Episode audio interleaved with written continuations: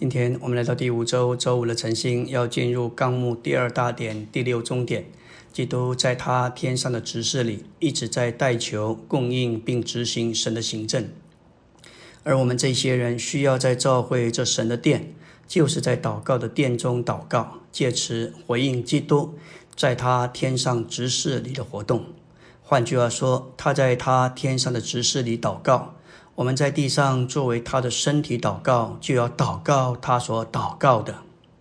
第七终点，在召会这神的殿，就是祷告的殿中祷告，乃是在升天的地位上，以这祷告的地位而有祷告的权柄。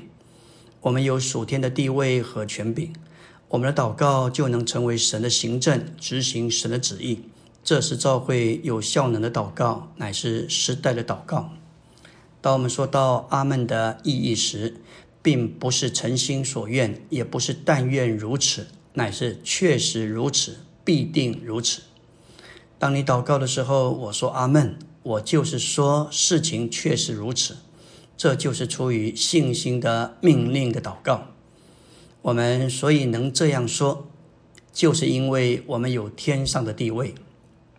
当基督升天的时候，把我们带上去。天上的地位就是得胜的地位，权柄的祷告就是以天上的地位为根基。教会因为是以基督一同在天上，所以教会能有权柄的祷告。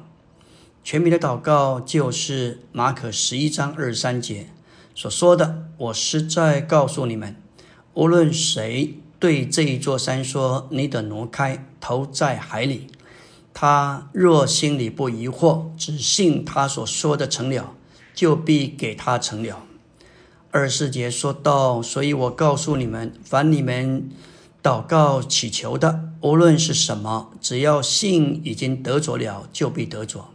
在这里不像普通的祷告，这里不是对神说，乃是叫我们面向这山，直接对山说：“你挪开此地，投在海里。”这就是权柄的祷告。权柄的祷告不是求神做什么，乃是用神的权柄，把神的权柄拿来直接对付难处，直接对付那该除去的事。这一种祷告，乃是每一个得胜者所必须学习的。每一个得胜者必须学会如何对山说话。我们身上有许多的软弱，像脾气、误会的思想、身体的病痛等等。如果我们去对神说，好像不容易见到果效；但是如果我们把神的权柄拿来对山说，他就立刻跑掉。这里的山就是挡在我们面面前的难处，拦阻我们的，使我们道路走不通的这一种命令的祷告，是我们常忽略的。全民的祷告是要。对那拦阻我们的说离开我，你要对你的脾气说离开我，你要对你的疾病软弱说离开我。这不是对神说，乃是直接对山说：“你挪开此地，投在海里。”这就是权柄的祷告。为什么说教会能有权柄的祷告？乃是因为教会有完全的信心，里头一点都不疑惑。清楚的知道神要做的是什么，什么是完全合乎神旨意的。多少时候我们随便对这三说，是不会发生效力的，因为我们还不知道神的旨意。如果我们在神面前清楚知道神的旨意是什么，一点都不疑惑，我们就可以大胆的对山说：“你挪开此地，投在海里，事情就必定成就。”全民的祷告与做得胜者是有关系的。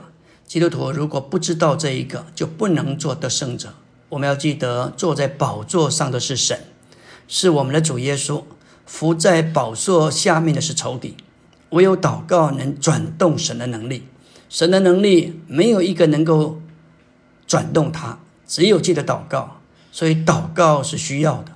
如果不祷告，就不能好好做得胜者。